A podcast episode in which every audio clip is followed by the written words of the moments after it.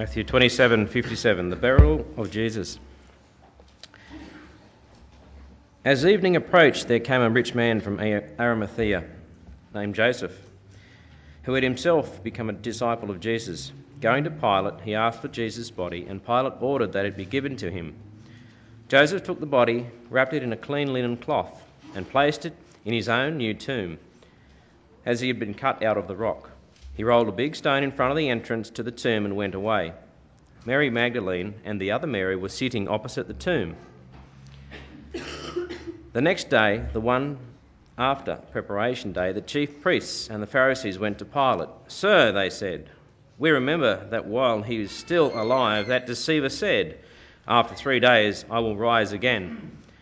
So he gave the order for the tomb to be made secure until the third day. Otherwise, the disciples may come and steal the body and tell the people that he has been risen, raised from the dead. The last deception will be worse than the first. Take a guard, Pilate answered. Go, make the tomb as secure as you know how.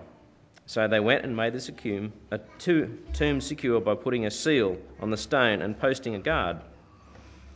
After the Sabbath, at dawn on the first day of the week, Mary Magdalene and the other Mary went to look at the tomb. There was a violent earthquake, for the angel of the Lord came down from heaven and, going to the tomb, rolled back the stone and sat on it.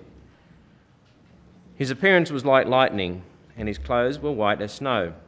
The guards were so afraid of him that they shook and became like dead men. The angel said to the woman, Do not be afraid, for I know that you are looking for Jesus who was crucified. He is not here, he is risen, just as he said. Come and see the place where he lay. Then go quickly and tell the disciples, He is risen from the dead and is going ahead of you into Galilee. There you will see him. Now I have told you. So the women hurried away from the tomb, afraid yet filled with joy, and ran to tell the disciples. Suddenly Jesus met them. Greetings, he said. They came to him, clasped his feet, and worshipped him. Then Jesus said to him, Do not be afraid. Go and tell my brothers to go to Galilee. There they will see me. While the women were on their way, some of the guards went to the city and reported to the chief priests everything that had happened. When the chief priests had met the, with the elders and they devised a plan, they gave the soldiers a large sum of money, telling them, You are to say, His disciples came during the night and stole him away while we were asleep. If this report goes to the governor, we will satisfy him and keep you out of trouble. So the soldiers took the money and did as they were instructed. And this story has been widely circulated among the Jews to this very day. Then the eleven disciples were, went to Galilee, to the mountain where Jesus had told them to go. When they saw him, they worshipped him, some would, and some doubted. Then Jesus came to them and said, All authority in heaven and on earth has been given to me. Therefore, go and make disciples of all nations, baptizing them in the name of the Father, and of the Son, and of the Holy Spirit, and teaching them to obey everything I have commanded you. And surely I am with you always to the very end of the age. Amen. Friends, the, uh, the resurrection of Jesus is one of the central doctrines of the Christian faith. Uh, so much so that the Bible says, and Paul says this for us in 1 Corinthians chapter 15, that if Jesus has not been risen from the dead, then your faith is in vain, and in fact, there is zero hope for anybody beyond the grave. That is how important, how central the resurrection of Jesus is. Now, over the years, there have been many attempts to explain away the resurrection. There have been many attempts to uh, come up with uh, other explanations as to what happened to the body of Jesus. For example, there are some people who say that Jesus did not actually die on the cross. Now, I'm not talking about the Muslim uh, view that he was miraculously lifted off the cross uh, at the time of the resurrection, of the, of the crucifixion. But uh, I'm talking about an idea that became popular in the 19th century, which was called the swoon theory. And that is that Jesus didn't die on the cross, that in fact he only lost consciousness. And he was buried in the tomb. And in the cool of the tomb, that Jesus regained his consciousness, that he was revived, and that he was able to unwrap himself from the cloths that he, had been uh, covered with and that uh, he was able to roll away the stone, and that he walked for several miles, and that he gave the appearance to others that he had conquered death. Now, if you were here in church last Sunday, you would have learnt a little bit about what crucifixion does to the human body. Uh, it was a hideous and cruel and torturous form of execution uh, which did unspeakable things to a person's body. And so, if Jesus did actually not die on the cross, that he simply lost consciousness, if Jesus actually survived the cross, then in order to continue to survive, in order to not die some very short time later, Jesus, Jesus would have been in need of urgent medical attention and indeed very sophisticated medical attention.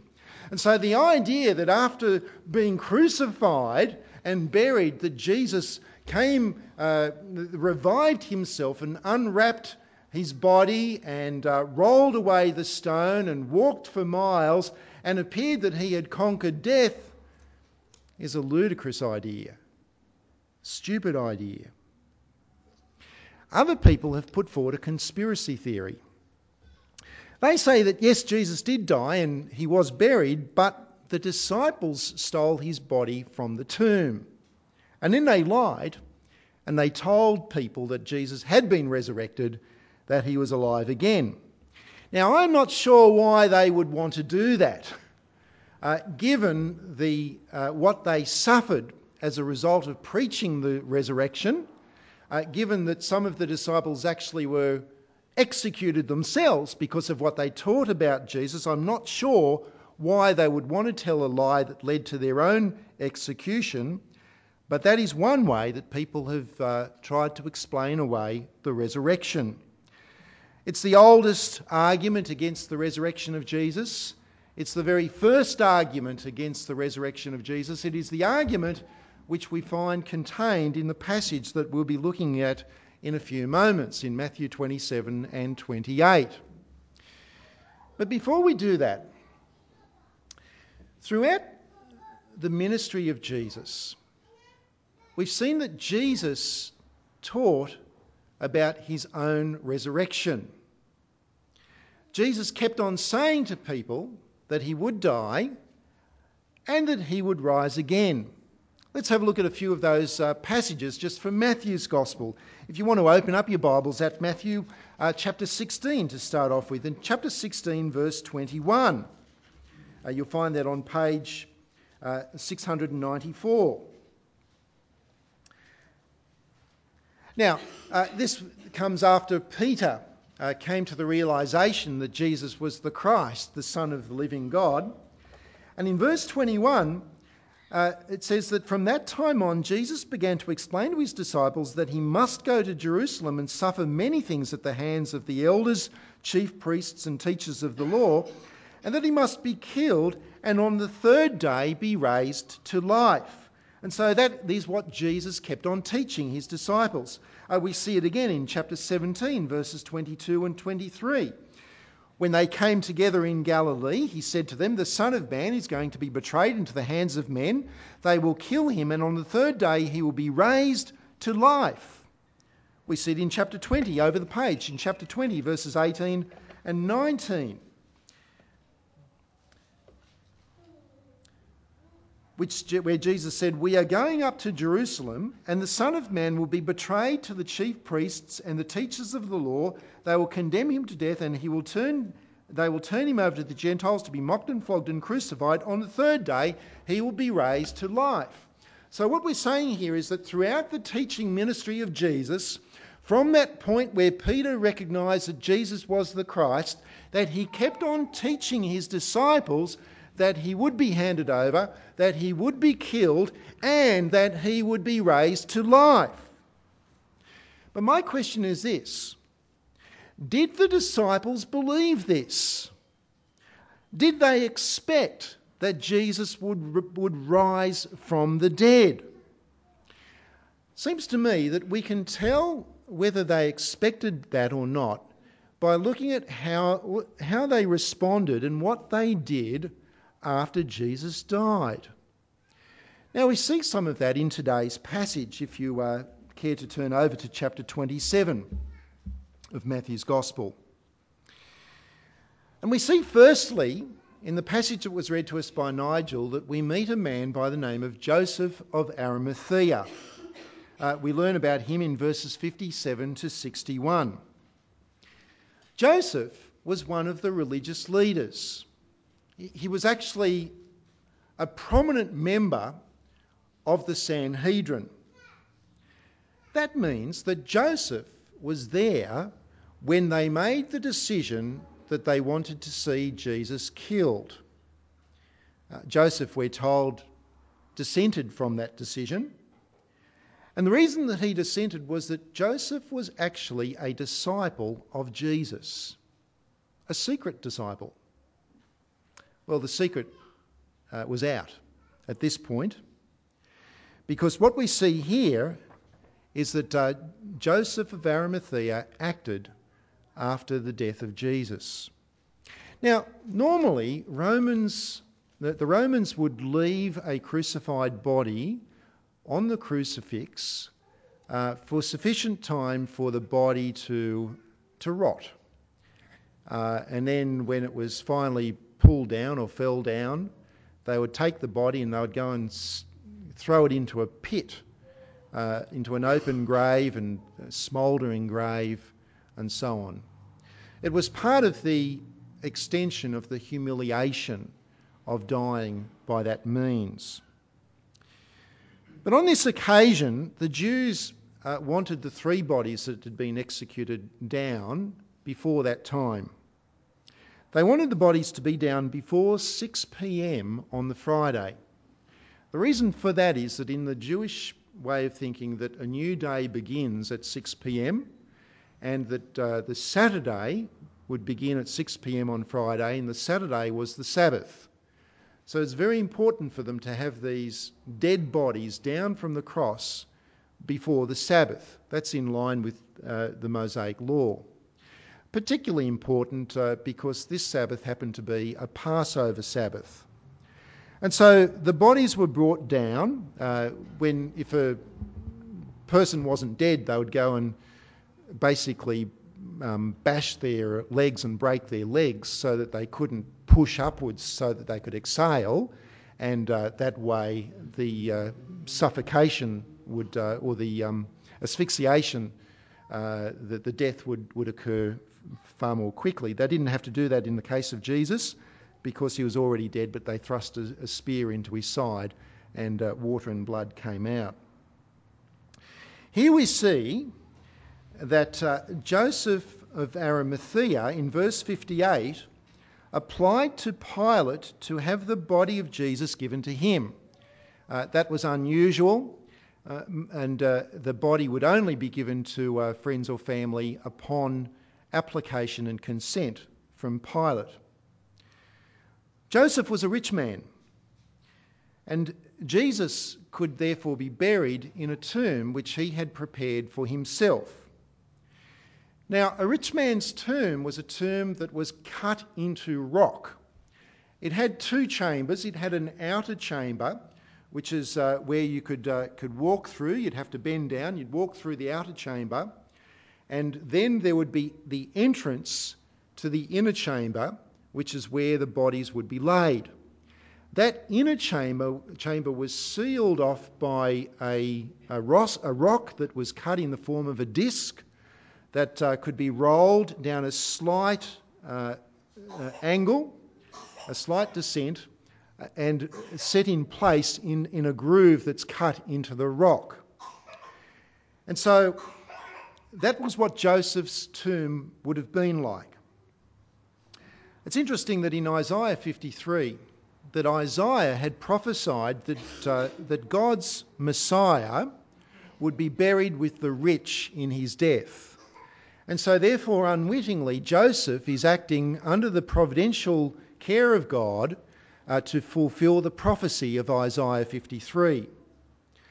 So Joseph took the body to the tomb, but before he rolled the stone in place, he wrapped Jesus' body in cloths. This was a huge job, and we're told in one of the other Gospels that he did it with the aid of Nicodemus. And it was a huge job because inside the cloths they would have to, um, uh, they, they, would have to uh, include uh, some spices. We're told that it was 75 pounds of myrrh and aloes. That equates to 34 kilograms of uh, spices. Now, that is a lot. That is a lot of spices. That is a hard job to have done. That was the tradition. And so, my question is this given that, is it reasonable to assume that Joseph of Arimathea, a disciple of Jesus, was expecting him to rise from the dead on the third day? Doesn't look like it, does it? He's preparing for a normal burial. What about the women? Um, in verse 61, we read that the two Marys are there, that they saw the burial take place. And uh, in chapter 28, verse 1, on the Sunday, they went back to the tomb. Uh, you see, uh, John's Gospel tells us that they, uh, that they did that in order to um, uh, do their own bit in terms of adding spices to preserve the body. Uh, they didn't do it on the Saturday because the Saturday was the Sabbath, and uh, they, were, they were godly women. They would not work on the Sabbath. But given that on the third day that they actually go back to the tomb with more spices, what does that tell you about their expectation? Were they expecting Jesus to rise from the dead on the third day? Clearly not. What about the 11 disciples, that uh, special core group of men? Were they expecting Jesus to rise on the third day? Well, if they were, and these were the guys who were most exposed to the teaching of Jesus, if they were expecting that Jesus would rise on the third day as he told them that he would, would you not expect that they would be at the tomb, waiting for resurrection to happen on the third day? But they weren't there, were they? Far from it. Uh, in John chapter 20, we're told that they were actually hiding in a room. They'd locked the doors because they were so scared, they were fearful of the Jews. They were not expecting resurrection. They weren't waiting for resurrection. The disciples of Jesus were not believing that the resurrection would happen. They weren't even thinking about resurrection. They were shattered, they were frightened. But the disciples were not the only ones who had information about what Jesus taught about him being raised from the dead on the third day. I wonder if you'll come with me back to Matthew chapter 12 for a moment, and we'll pick it up at verse 38.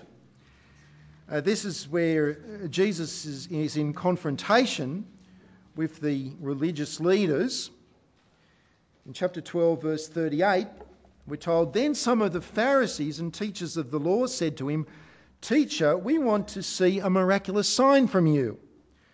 He answered, A wicked and adulterous generation asks for a miraculous sign, but none will be given it except the sign of the prophet Jonah.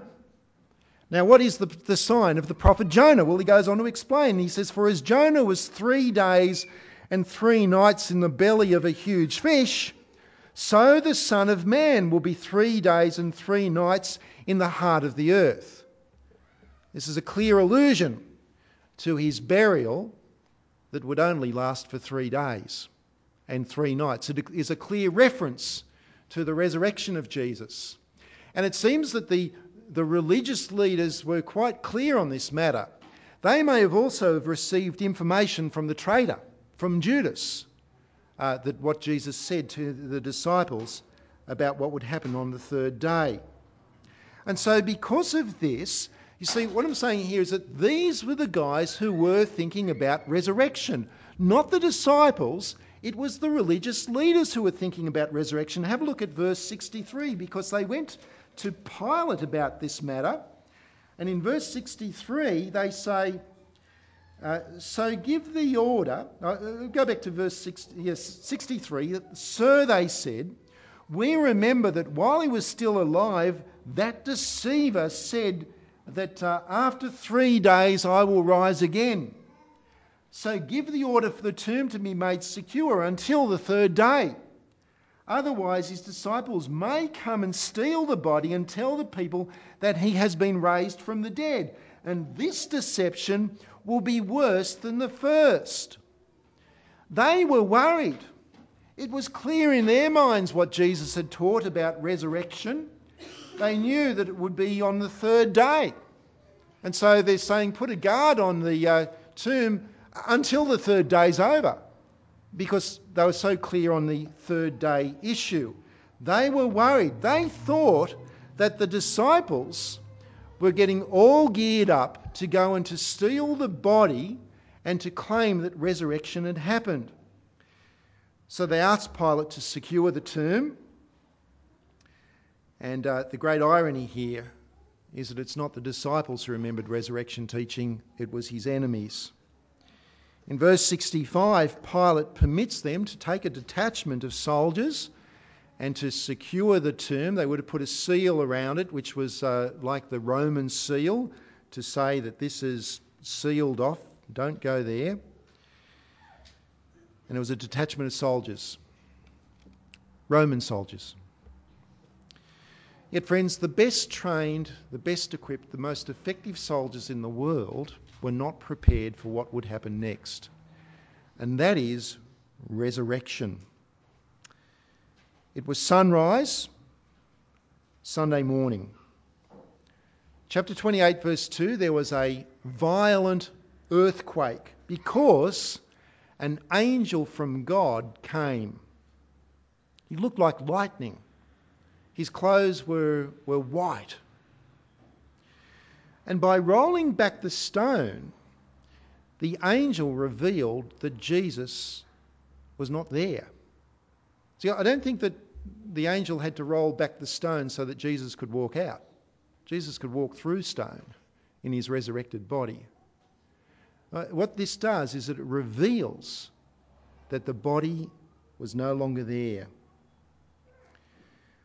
The soldiers were scared stiff. Verse 4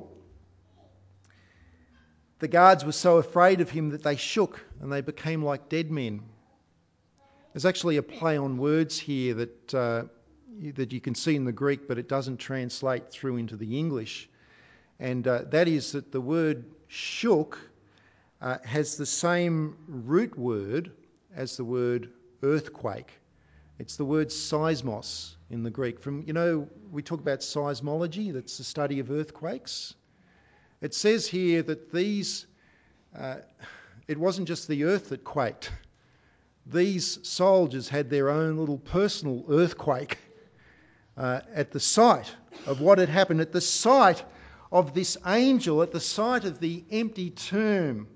They quaked. It says that they were like dead people. The women were there too.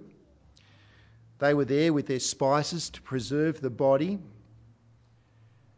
But in verse 6, the angel spoke to them and he said, He is not here. He has risen. Come and have a look and see where he lay. Can you imagine how they felt? Uh, uh, Matthew puts it beautifully in verse 8. He says that there was this conflict within them emotionally because it, says that they were, uh, they were afraid, yet they were full of joy. You can understand that. And then in verse 9, that which they did not expect that which nobody expected to happen happened.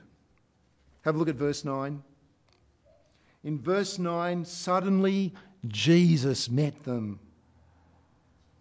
Greetings, he said. They came to him, clasped his feet, and they worshipped him. They clasped his feet, they touched him, and they worshipped him. There is only one person that a devout Jew would worship. Here we see that these women have acknowledged, they've come to the realization of who Jesus actually is that he is God. For to worship someone who is not God would be blasphemy. It is a great moment. Confronted by the resurrected Christ, these women worship him as God. But what about the religious leaders? The same could not be said for them. In verses 11 through to 15, the soldiers uh, went back to those religious leaders and reported to them everything that had taken place. And so the earthquake, the angel, the missing body of Jesus.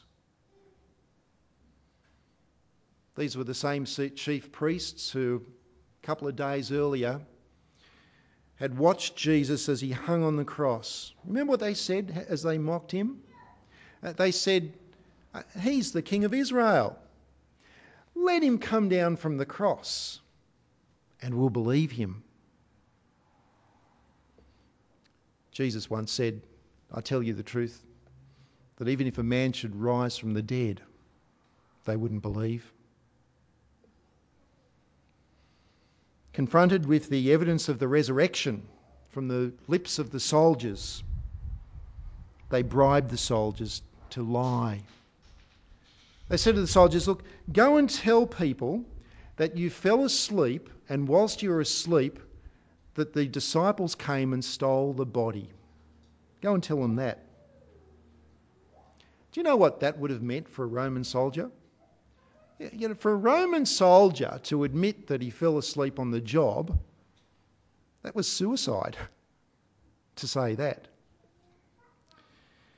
But the chief priests made it worth their while.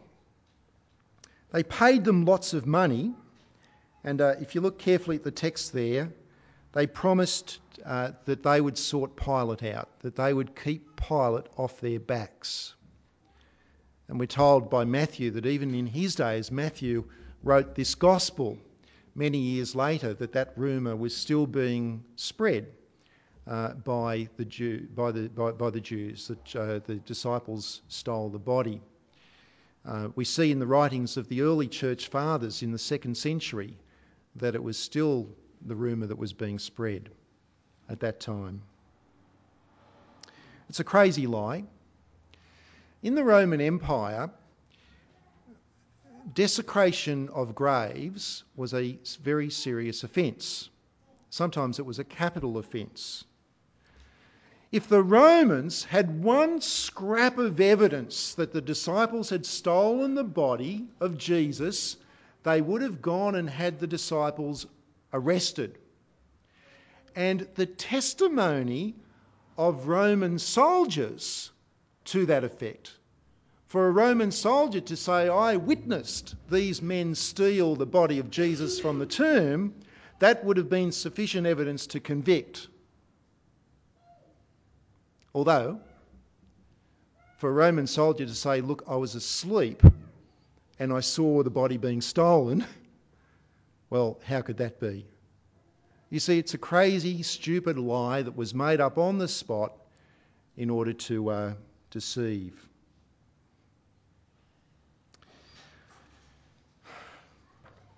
But Matthew's not actually interested in proving the resurrection to us. It's not really Matthew's agenda to try to prove to his readers that the resurrection happened. Uh, the apostle Paul does a great job of that in 1 Corinthians chapter 15 verses 3 to 6 where Paul's agenda was to show people to prove that it happened. He says that uh, he talks about the hundreds of people that uh, saw, that met the resurrected Jesus. People who are still alive today, who you could go back uh, in, in, in Paul's day, you could go back and talk to them and find out again from them firsthand. Matthew's purpose is to help the reader, and by extension, that's you and me, to help us to understand what the resurrection teaches us about Jesus, who he is, and why he is important to us today. And strangely, it's actually the religious leaders who give us the clue in this regard. Verse 64 is one of the key verses in this section of uh, Matthew's Gospel. Take a look at it. Verse 64 So give the order for the tomb to be made secure until the third day, otherwise, his disciples may come and steal the body and tell the people that he has been raised from the dead. This last deception will be worse than the first. Now, what does that mean? What was the first deception in their minds? What they're saying here is that before his death, that Jesus deceived people into thinking that he was God's king, and they followed him. Religious leaders didn't like that because he had a greater following than they did. That was the first deception that, he, that, that people thought that he was the Christ. But after death, if they were deceived and if they thought that Jesus had been raised to life again, then that would be an even greater deception. Because surely even more people would then follow him as king if they thought that he had been raised from the grave. The irony, of course, is that they're actually right about that. That in the resurrection of Jesus, many, many people followed him. The Gospel of Matthew is about the kingship of Jesus. We've seen this from beginning right through his ministry and to the end. In the beginning of Matthew's Gospel, in chapter 2, the Magi came from the east because they were searching after God's king, the newborn king. Remember that? And Herod called the chief priests together, and the chief priests said that the scriptures in uh, Micah 6 said that, uh, the, uh, the, the, that God's king would come out of Bethlehem. And so, therefore, Herod unleashed his troops onto the little boys under the age of two in Bethlehem, slaughtered them. He didn't want a king being risen up from Bethlehem. And then throughout Jesus' ministry, we have seen his kingly authority. He spoke as one who had authority, not as the teachers of the law. He exercised authority over the worlds, that is, over the natural world and the supernatural world. He healed the sick, the blind, the lame, the deaf, the paralysed. He cleansed lepers. He drove out demons from people who had been tortured by their evil possession. He only had to speak a word, and the wind and the waves obeyed his every command. He fed thousands of people from just a few loaves of bread and a few fish. He raised the dead. Jairus' daughter, Lazarus. He exercised great authority, kingly authority in his ministry. And so it would be untrue to say that Jesus has now been given authority through his resurrection, because he's always had authority. But as Jesus is resurrected, indeed, as Jesus is ascended to the right hand of God the Father in heaven, as Jesus comes in the clouds to the Ancient of Days, as Daniel 9 put it, then we see the full extent of his authority. Verses 16 and 17. Then the eleven disciples went to Galilee, to the mountain where Jesus had told them to go. When they saw him, they worshipped him, but some doubted. Here we see the authenticity of this account. Most worshipped him, some doubted. Some had seen him three times already, for others, this was the first time that they saw him. You see, the followers of Jesus were not gullible people who were clutching at straws and who would respond to anything that vaguely resembled resurrection. No, some doubted. The, the transition from fear and doubt to faith and triumphant belief was a gradual pro- uh, progression. And then in verse 18, Jesus came to them and said, All authority in heaven and on earth has been given to me. Therefore, go and make disciples of all nations, baptizing them in the name of the Father and the Son and the Holy Spirit, and teaching them to obey everything that I have commanded. And surely I am with you always to the very end of the age. All authority, all nations. Matthew's gospel finishes where it began. Back in chapter 1, verse 1, we were told right at the very outset who Jesus is Jesus Christ, the son of David, the son of Abraham. Why is that significant? What does it mean to be the son of David? In 2 Samuel chapter 7, God, through the prophet Nathan, promised that David would have a son, a descendant, who would rule over a kingdom which would be an everlasting kingdom, a kingdom that would be without end. Son of Abraham, in Genesis chapter 12 and other parts of Genesis, God promised Abraham that he would have descendants. Paul in Genesis chapter 3 says that this refers to a particular descendant, that Abraham would have a descendant and that through his descendant that all nations would be blessed by God. And so Matthew begins his gospel Jesus Christ, the son of David, the son of Abraham. All kingly authority has been given to him so that all nations will be blessed through him. By his death, he has paid the penalty for sin. His resurrection shows that he, as king, has defeated death, so that all who trust in him can now join his everlasting kingdom the kingdom promised to David in 2 Samuel chapter 7. And the promise to Abraham is fulfilled. Jew or Gentile, no matter who you are, no matter where you've come from, no matter what you've done, friends, the invitation to join God's kingdom is open.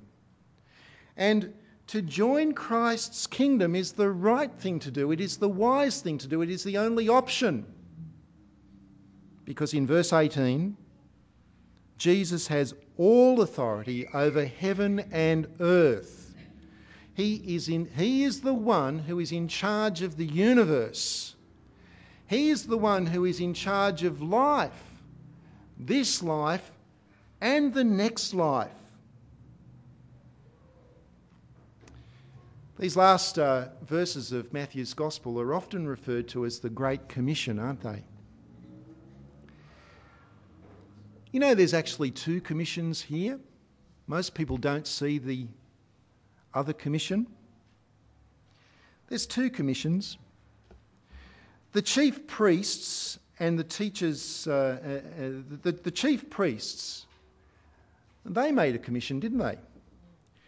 They commissioned a group of soldiers to go out and to spread not the truth, but a lie. They commissioned the soldiers to go out and tell people that Jesus is dead, that he is not risen, that the disciples stole the body. And what incentive did they provide for the soldiers to do this, to fulfill their commission? A large sum of money. But Jesus has commissioned his followers.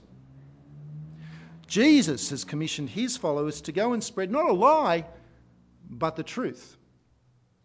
That Christ died for our sins according to the Scriptures, that he was buried, and that he was raised on the third day. And therefore, those who trust in him, those who repent and turn back to him, can be forgiven by God can join his kingdom and receive eternal life in the eternal kingdom. The incentive that Jesus provides for us as we tell others the very good news, not a bag of cash, something much better than that. And we see it in the very last verse. It is that He, the resurrected Jesus, the King and the Lord of the universe, will be with us, with you and me. That He will be with us through His Spirit, whom He has poured out into our hearts. And that He'll be with us until the end of the age, until that time when Jesus returns to judge the world. And so we pray, Come, Lord Jesus, come, as we go out as we confidently declare to those who are not saved that there is a kingdom that they can belong to. And it's ruled by a king who loves them so much that he died for them and rose again. Let us pray. Father, we thank you for the great news of the gospel that uh, Jesus not only died for our sins, but that he was raised on the third day, that he has gone to be with you in heaven, that he has poured out his Holy Spirit, and that he will come again one day to judge the living and the dead. Father, we thank you for the truth that gives purpose and meaning to life. And we pray for ourselves that we would be bold that we would be men and women who are not ashamed of Christ, but rather that we would desire to tell everybody about Jesus. We pray that you would use us to do that very same thing. We pray that through us that more and more people would join your everlasting kingdom. And we thank you and we praise you in the name of the resurrected Jesus. Amen.